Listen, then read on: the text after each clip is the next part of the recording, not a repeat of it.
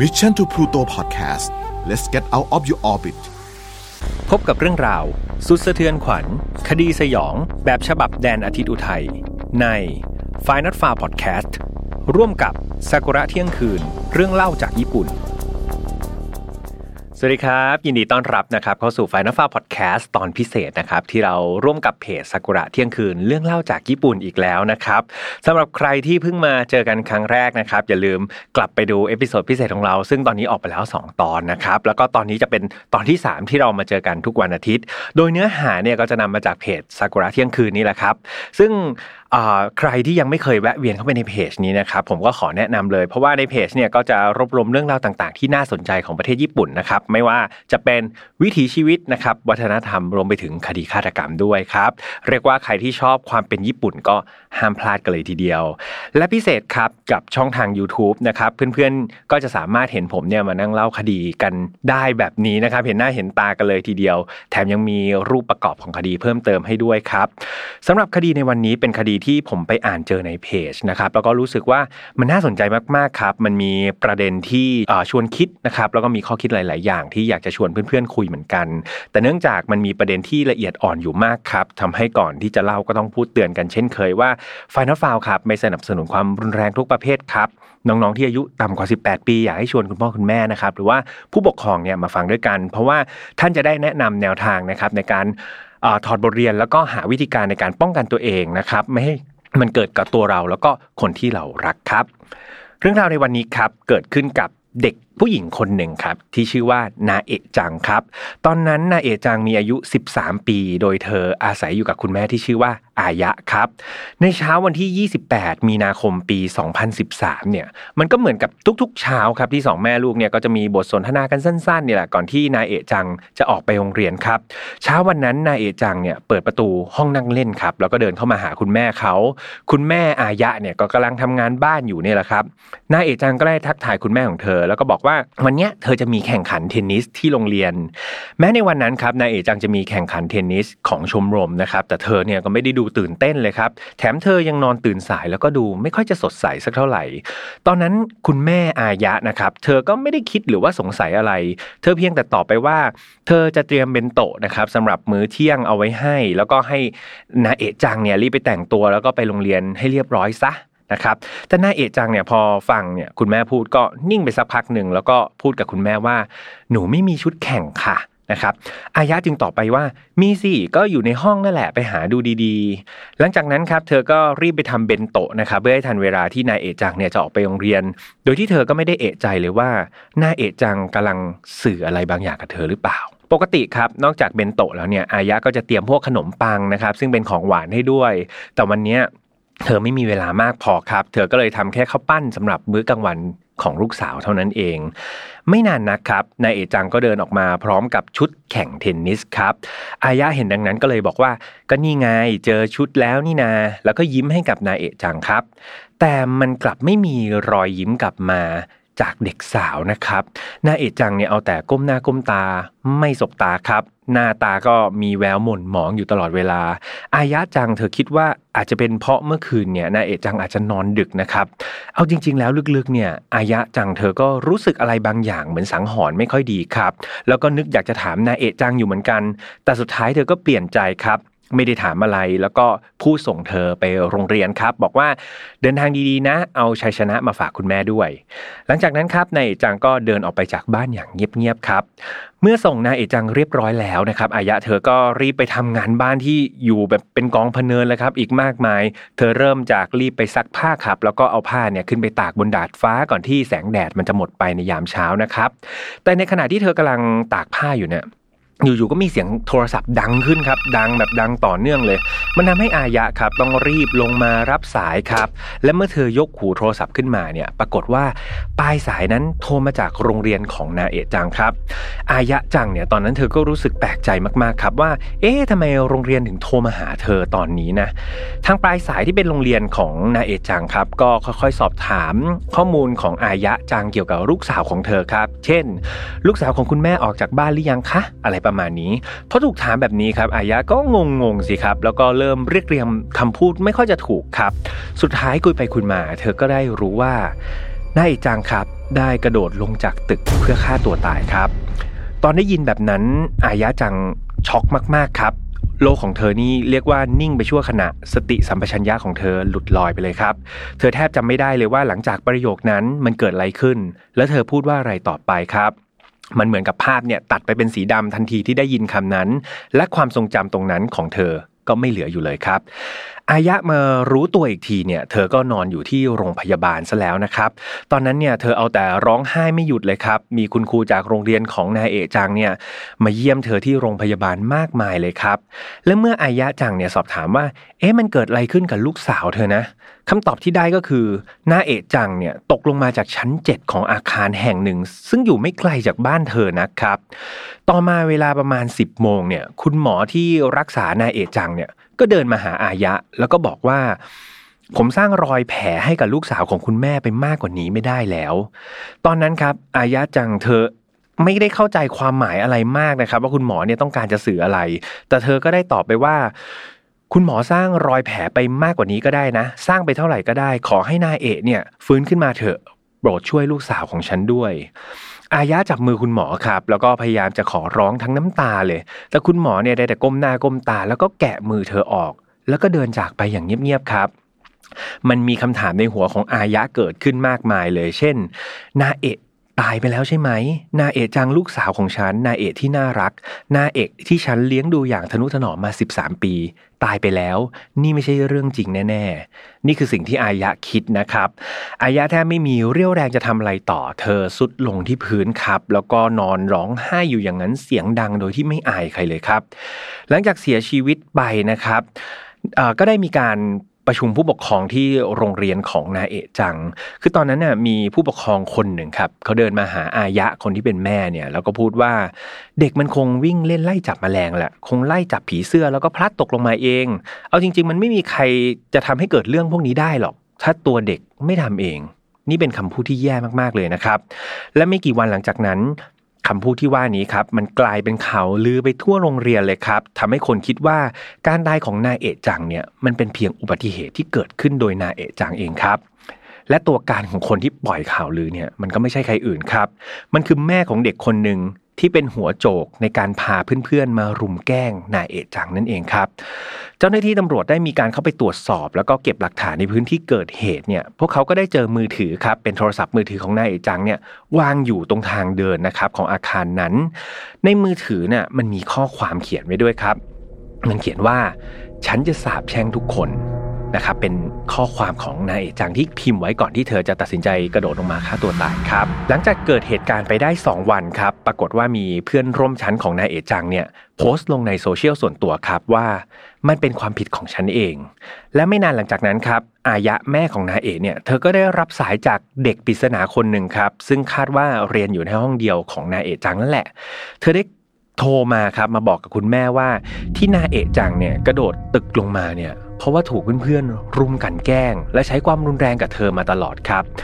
อายะจังตอนนั้นเธอตกใจมากๆครับ แล้วก็พยายามที่จะสอบถามรายละเอียดจากเด็กปริศนาคนนั้นที่โทรเข้ามา แต่ปรากฏว่าเด็กคนนั้นเนี่ยรีบวางสายไปซะก่อนครับ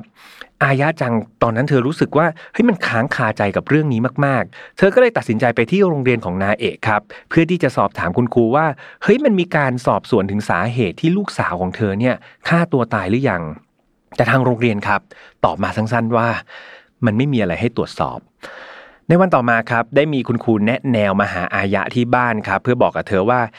ทำไมคุณถึงคิดว่าลูกสาวเนี่ยถูกกันแกล้ง คุณแม่มีหลักฐานอะไรหรือเปล่า หลังจากอายะได้ฟังคำถามและคำพูดเหล่านั้นจากคุณครูแนะแนวครับ เธอรู้ได้เลยทันทีว่ามันไม่มีหวังแล้วครับ คนเหล่านี้ไม่มีทางช่วยอะไรเธอได้แน่ และหลังจากนั้นครับไม่ว่าจะเป็นครูใหญ่ครูแนะแนวรวมไปถึงเพื่อนร่วมชั้นของนาเอะจังเนี่ยก็สลับสับเปลี่ยนมาหาอายะอยู่เรื่อยๆครับและเธอก็พบว่าเพื่อนของนาเอะจังบางคนเนี่ยได้เล่าให้เธอฟังว่าที่โรงเรียนเนี่ยนาเอะจังมักจะถูกรุมแกล้งอยู่เสมอครับ จนบางครั้งเนี่ยเธอทนไม่ไหว แล้วก็ตะโกนใส่พวกนั้นไปว่าหยุดแกล้งฉันสักที ฉันอยากจะตายอยู่แล้ว ไม่นานหลังจากนั้นครับ ครูประจำชั้นของนายเอะจังเนี่ยก็มาหาอายะที่บ้านครับ เธอได้เล่าให้ฟังว่าในห้องเรียนเนี่ยจะมีเด็ก 3 คนครับที่เป็นหัวโจกเกเร แล้วก็คอยกันแกล้งนายเอกจังอยู่เสมอเลย แถมยังคอยไม่ให้กั้นครับไม่ให้เพื่อนๆเนี่ยเข้ามายุ่งกับนาเอกจัง ไม่ให้ยุ่งเกี่ยวกับการกันแกล้งเหล่านั้นนะครับพูดง่ายๆก็คือไม่ให้ช่วยเหลือนาเอกจังเลย พอได้ยินแบบนี้เนี่ยอายะคนที่เป็นแม่เขาก็สงสัยครับเขาก็พูดว่าก็ทั้งทั้งที่คุณครูรู้แบบนี้แล้วทำไมคุณครูไม่ยอมจัดการอะไรเลยทำไมปล่อยให้เด็ก ๆทำแบบนี้เรื่อยมาครับพออายะยิงคำถามแบบนี้ไปที่ครูประจำชั้น ปรากฏว่าครูประจำชั้นก็ไม่มาที่บ้านเธออีกเลยครับ ไม่นานนะครับ ก็มีอาจารย์ที่ปรึกษาอีกคนหนึ่งครับ แวะไปเยี่ยมอายะที่บ้านแล้วก็บอกกับเธอว่า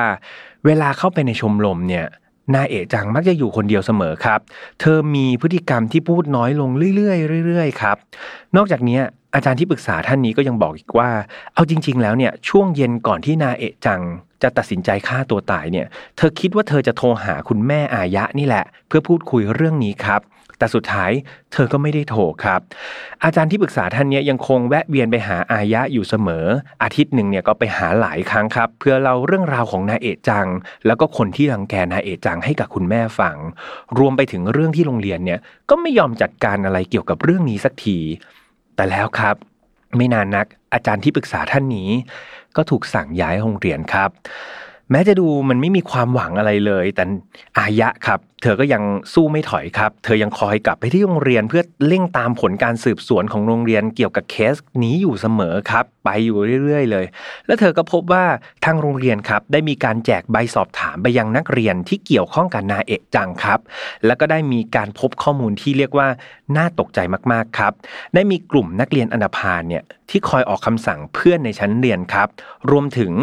พวกเขาเนี่ยก็จะคอยกันแกล้งนายเอจังเป็นเวลานานครับ ไม่ว่าจะเป็นเพื่อนๆในชั้นนะครับ ในห้องเนี่ยก็จะถูกสั่งให้เพิกเฉยนายเอจัง ห้ามสนใจนายเอจังทำเสมือนว่าเธอเนี่ยไม่มีตัวตน รวมไปถึงสั่งห้ามไม่ให้นายเอจังเนี่ยเข้าไปกับกลุ่มใครก็ตามนะครับ ก็คือให้เธอเนี่ยอยู่คนเดียวเลย มีข้อมูลพบว่า นายเอจังเนี่ยถูกรุ่นพี่ในโรงเรียนข่มขู่ครับแล้วก็เตะไปที่ท้องอยู่หลายครั้ง และเธอยังเคยโดนพี่ในชมรมเทนนิสนะครับตีด้วยไม้เทนนิสอีกด้วยหนึ่งเดือนก่อนที่นายเอจังจะตัดสินใจฆ่าตัวตายครับ เพื่อนในห้องนายเอจังคนหนึ่งเนี่ยได้โพสต์ว่า แกมันน่าขยะขยงจริง ๆ ไปตายซะ ต้องมาสูดอากาศร่วมกับคนอย่างเธอเนี่ยมันน่าขึ้นไส้จัง เมื่อไหร่จะตายตายไปสักทีน่าลำคาญเหลือเกิน และเมื่อนายเอจังถามเพื่อนคนนั้นครับว่าที่โพสต์ไปเนี่ยมันหมายถึงใคร เพื่อนคนนั้นก็ตอบมาว่า ก็เธอยังไงล่ะ และยังมีอีกหลาย ๆ ข้อความนะครับที่รุมด่าแล้วก็บูลลี่นายเอจังแบบนับไม่ถ้วนเลยละครับ นอกจากนี้ยังพบว่านายเอจังเธอยังเคยบอกว่าอยากตายครับ แล้วก็เธอยังเคยสร้างหลุมศพจำลองของตัวเองครับ ไม่กี่วันก่อนที่เธอจะฆ่าตัวตาย โดยเธอเขียนไว้ข้างๆหลุมศพว่า ถ้าฉันตายก็ฝังฉันไว้ที่นี่แหละ อายะจังครับ เธอไม่รู้เลยนะครับว่าแบบสำรวจเกี่ยวกับลูกสาวของเธอเนี่ย มันเป็นความจริงหรือเปล่า แต่ตอนนั้นตอนที่เธออ่านเนี่ย เธอก็ร้องไห้ไม่หยุดครับ มันเจ็บปวดไปหมดเลย เธอได้แต่คิดในใจว่าทำไมลูกสาวตัวน้อยของเธอเนี่ย ต้องโดนอะไรแบบนี้ ต้องโดนรังแกขนาดนี้เลยเหรอทำไมนาเอะจังจะต้องมาโดนอะไรแบบนี้ด้วย นั่นมันทำให้หัวใจของคนเป็นแม่นะครับ มันแทบจะขาดไปตรงนั้นเลยทีเดียว มันแทบจะแตกสลายไปเลยทีเดียวครับ มีการพบข้อความในสมุดไดอารี่ หรือสมุดบันทึกของนาเอะจังด้วยนะครับ มีข้อความที่เขียนไว้ว่า ฉันไปทำอะไรให้พวกนั้นกันนะ ฉันถึงโดนแบบนี้ ฉันเป็นเด็กที่ไม่มีใครต้องการหรือเปล่า ถ้าตายได้ฉันก็อยากจะตายนะ แม่จ๋าหนูไม่อยากไปโรงเรียนเลย แต่ช่วงท้ายๆของบันทึกครับ มันก็มีการเขียนว่าขอบคุณที่รับฟังนะ ใจดีจริง ๆ ซึ่งมันก็ดูเหมือนกับว่ามันจะมีเพื่อนอยู่คนหนึ่งเนี่ยแหละครับ ที่คอยรับฟังปัญหาของนาเอจังอยู่ ต่อมาครับเป็นวันแถลงการของโรงเรียนนะครับกับสื่อมวลชนของประเทศญี่ปุ่นเนี่ยทั้งครูใหญ่ของโรงเรียนครับ ได้บอกกับสื่อมวลชนแล้วก็ทุกคนว่า สาเหตุการกันแกล้งที่นำไปสู่การฆ่าตัวตายนั้น มีน้ำหนักน้อยเกินไป ทางโรงเรียนเชื่อว่าสาเหตุน่าจะมาจากเรื่องอื่นมากกว่า ซึ่งคำถแถลงการนี้ครับมันเหมือนการเอาน้ำเกลือเนี่ยน้ำร้อนเนี่ยไปลาดบนแผลสดของอายะผู้เป็นแม่เลยทีเดียวครับ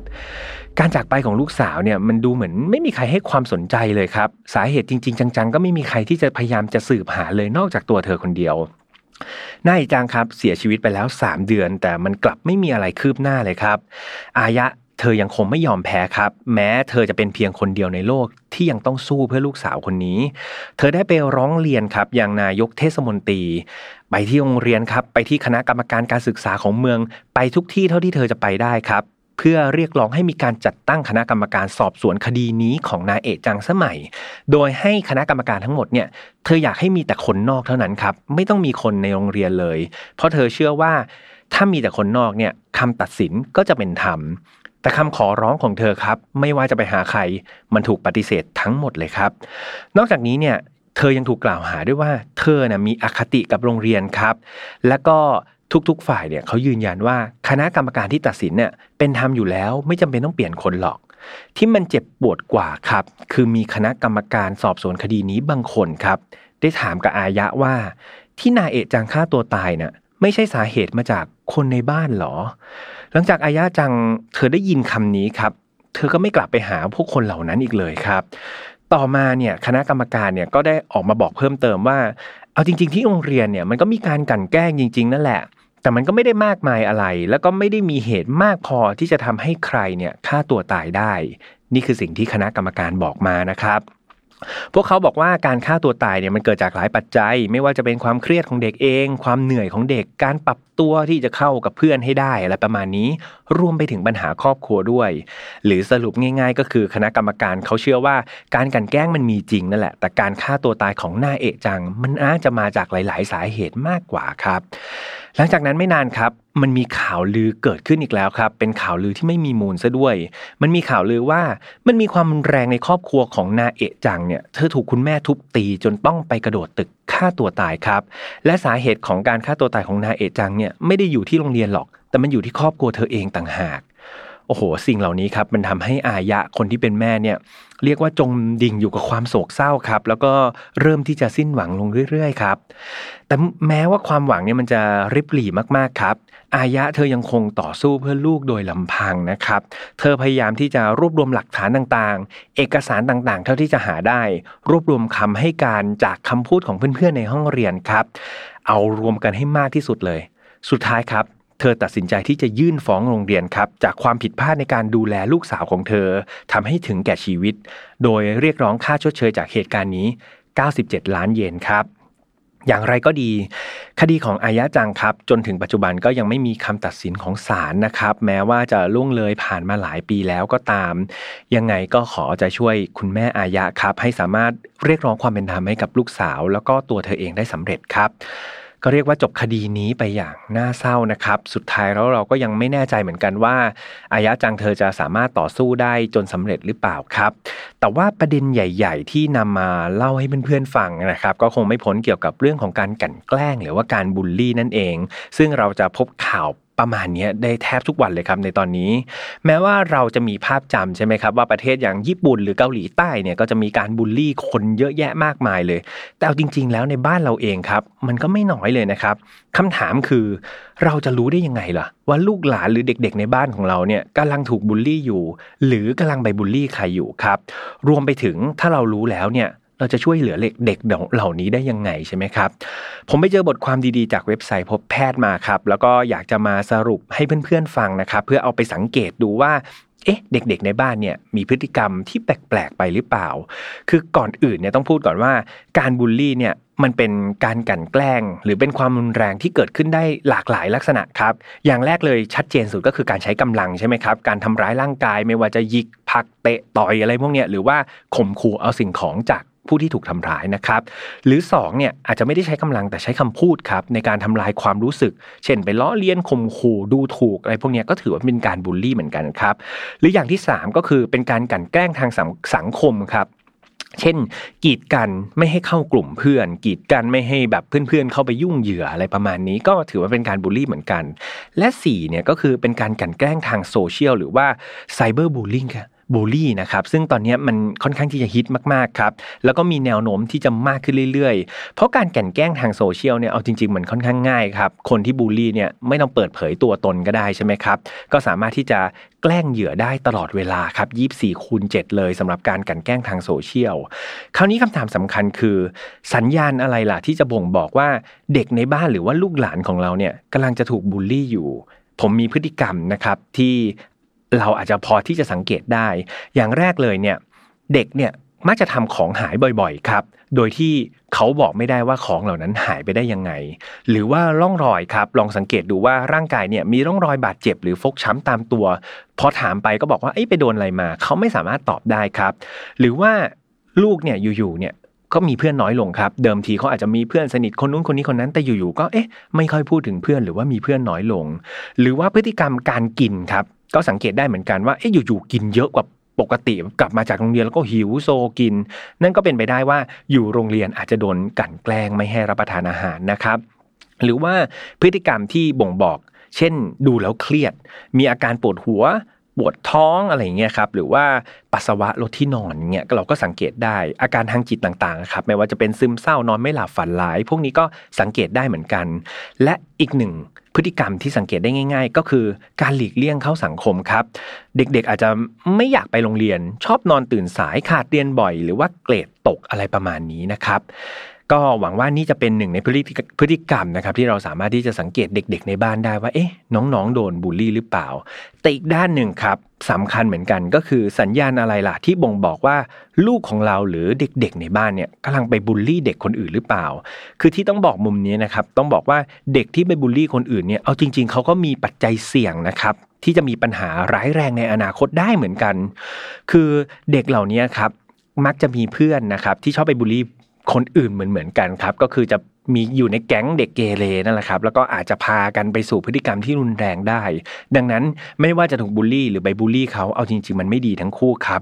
และพฤติกรรมนะครับที่จะช่วยสังเกตได้ว่าเอ๊ะลูกเราหรือเด็ก ๆ ในบ้านเนี่ยไปบูลลี่คนอื่น หรือเปล่าก็เช่น1เนี่ยมักจะมีส่วนร่วมในการไปมีเรื่องชกต่อยหรือโต้เถียงรุนแรงกับคนอื่นอยู่เสมอครับ หรือมีพฤติกรรมในบ้านเนี่ยที่ก้าวร้าวมากขึ้นเรื่อยๆ รวมไปถึงเด็กเนี่ย มักจะมีพฤติกรรมรุนแรงกับคนในบ้าน คืออยู่ๆเด็กเนี่ยก็แบบเกลี้ยกล่อดเลยจากเดิมที่เขาไม่เคยทำเนี่ยอยู่ๆก็มีพฤติกรรมรุนแรง หรือผู้ปกครองเองเนี่ยก็อาจจะเริ่มสังเกตได้ว่า เอ๊ะทำไมหลังๆฉันโดนเชิญเข้าห้องปกครองบ่อยจัง เออลูกเรามีปัญหาทะเลาะวิวาทบ่อยจัง อันนี้ก็เป็นอีกหนึ่งทรายหรือว่าสัญญาณที่บอกได้ครับ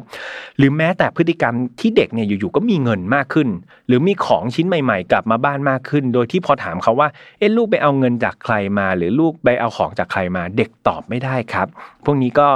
มักจะเป็นหนึ่งในพฤติกรรมที่เป็นสายที่เป็นสัญญาณบอกได้เหมือนกัน หรือเด็กครับเริ่มมีพฤติกรรมเกี่ยวกับการกล่าวโทษคนอื่นครับไม่ค่อยจะยอมรับผิดเอง แล้วก็ชอบที่จะเป็นแบบผู้ชนะ ชอบที่จะแข่งขัน ลักษณะอย่างนี้ครับก็พอที่จะสังเกต พฤติกรรมได้เหมือนกันว่าเอ๊ะเด็กอาจจะมีแนวโน้มที่จะมีลักษณะไปบูลลี่คนอื่นได้ครับ คือการบูลลี่เนี่ยเป็นเรื่องที่พ่อแม่นะครับ ไม่ว่าฝ่ายไหนก็ไม่ควรปล่อยปละละเลยครับ ไม่ว่าลูกของตนจะเป็นฝ่ายถูกกระทำหรือไปกระทำเขาก็ตาม คราวนี้ถ้าเรารู้แล้วนะครับว่าลูกเราเนี่ย ถูกบูลลี่เราจะช่วยเหลือเขาได้อย่างไรครับ อย่างแรกเลยคือต้องพูดคุยกับเขาแบบตรงไปตรงมาครับ คืออาจให้สมาชิกในครอบครัวที่เคยถูกบูลลี่เนี่ยมาแชร์ประสบการณ์ให้ฟังทำให้เด็กเนี่ยกล้าที่จะพูดออกมานะครับ แล้วก็ชื่นชมด้วยพอเวลาเขาพูดออกมาว่าเออเขากล้าหาญมากเลยนะที่พูดเกี่ยวกับเรื่องนี้ครับ สองก็คือพยายามทำให้เด็กนะครับ รู้สึกมั่นใจในตัวเอง แล้วก็เห็นคุณค่าในตัวเองครับ ซึ่งมันเป็นสิ่งที่สำคัญมากที่ทำให้เด็กเนี่ยเข้มแข็งต่อการถูกบูลลี่ครับสามก็คืออย่าปล่อยให้เด็กครับเสี่ยงต่อการตกเป็นเหยื่อในการถูกกันแกล้งครับ เช่นถ้าเรารู้ว่าลูกเราเนี่ยหรือว่าเด็กๆในบ้านเนี่ยถูกรีดไถเงินหรือบังคับเอาสิ่งของไปเนี่ยคุณพ่อคุณแม่ก็ไม่ควรที่จะให้ลูกพกเงินครับหรือว่าสิ่งของมีค่าไปโรงเรียนครับ แล้วก็ข้อต่อมาเนี่ยเขาบอกว่าพยายามให้ลูกเนี่ยฝึกสอนให้ลูกเนี่ยอยู่เป็นกลุ่ม พยายามอย่าไปไหนตามลำพัง เพราะว่ามันมีโอกาสเสี่ยงครับที่จะเป็นเป้าในการถูกบูลลี่ได้ รวมถึงให้เพื่อนเนี่ยคอยดูแลเพื่อนๆในกลุ่มด้วย ถ้าเกิดมีเพื่อนในกลุ่มถูกบูลลี่เนี่ยก็ให้ช่วยเหลือซึ่งกันและกันครับ 5 ก็คือสอนให้รู้จักรับมืออย่างกล้าหาญครับคือเอาจริงๆเนี่ยเขาบอกว่าเด็กที่ถูกบูลลี่เนี่ยมักจะถูกบูลลี่อย่างต่อเนื่องก็เพราะเขาแสดงพฤติกรรมกลัวหรือว่าโมโหออกมา คนที่ไปบูลลี่ก็จะได้ใจใช่ไหมครับเขาบอกว่าหนึ่งในวิธีในการป้องกันก็คือการเพิกเฉยต่อคนที่บูลลี่ครับแกล้งมาแล้วก็เพิกเฉยไม่สนใจไม่ให้ความสำคัญกับเขานะครับสักวันหนึ่งเขาก็อาจจะเบื่อไปเองนะครับแต่ว่าสิ่งที่ห้ามเลยก็คือ อย่าไปใช้ความแรงในการโต้กลับครับกับคนที่บูลลี่ มันก็ยิ่งจะทำให้เรื่องบานปลายได้ และสุดท้ายครับ เด็กบางทีก็ไม่สามารถที่จะแก้ปัญหาของพวกเขาได้เองครับ ผู้ปกครองครับสำคัญมาก ๆ เลย เราอาจจะต้องมีการพูดคุยกับผู้ปกครองของเด็กที่เราไปบูลลี่เขาหรือเขามาบูลลี่เรานะครับ พูดคุยร่วมกันครับ เพื่อหาแนวทางในการช่วยกันดูแลบุตรหลานครับ รวมถึงต้องเข้าไปคุยกับโรงเรียนด้วยนะครับ เข้าไปคุยกับคุณครูเพื่อหาแนวทางในการช่วยเหลือเด็ก ๆ เหล่านั้นร่วมกันครับ ก็หวังว่านี่จะเป็นหนึ่งในข้อมูลนะครับ แล้วก็บทความที่จะเป็นประโยชน์กับเพื่อนๆครับ ตอนนี้เรื่องเกี่ยวกับการบูลลี่มันน่ากลัวมากจริง ๆ ครับ เราก็คงไม่อยากให้ลูกหลานของเราเนี่ยอยู่ในสถานการณ์ไม่ว่าจะถูกบูลลี่ หรือว่าไปบูลลี่ใครดังนั้น พวกเราทุกคนต้องร่วมมือแล้วก็ช่วยเหลือกันนะครับสำหรับ File Not Found collab กับซากุระเที่ยงคืนครับ เราจะออกอากาศในวันอาทิตย์แบบนี้ครับสำหรับเพื่อนๆที่ชอบอะไรที่เป็นญี่ปุ่นญี่ปุ่นเนี่ยก็ตามมาฟังกันได้ ส่วน File Not Found เนี่ยภาคปกติ ยังออกเหมือนเดิมครับ ทุกวันอังคารนะครับ ทางช่อง Mission to Pluto ครับ ยังไงก็ feedback ได้ไม่ว่าจะเป็น YouTube Spotify SoundCloud Podbean Apple Podcast นะครับ แล้วก็ล่าสุดเรามี JOOX ด้วยครับ สุดท้ายฝากแฟนเพจของ Mission to Pluto แล้วก็กลุ่มของ File Not Found Family นะครับ สามารถจอยกันเข้าไปได้สำหรับวันนี้คงต้องลากันไปก่อนนะครับ หวังว่าทุกคนจะมีความสุข แล้วเจอกันใหม่วันอาทิตย์หน้าสำหรับ Final f a r Collab กับสักุระเที่ยงคืนเรื่องราวจากญี่ปุ่นสำหรับวันนี้ลาไปก่อนสวัสดีครับ Mission to Pluto Podcast let's get out of your orbit f i n a l f a r Podcast ร่วมกับ s a k u r a เที่ยงคืน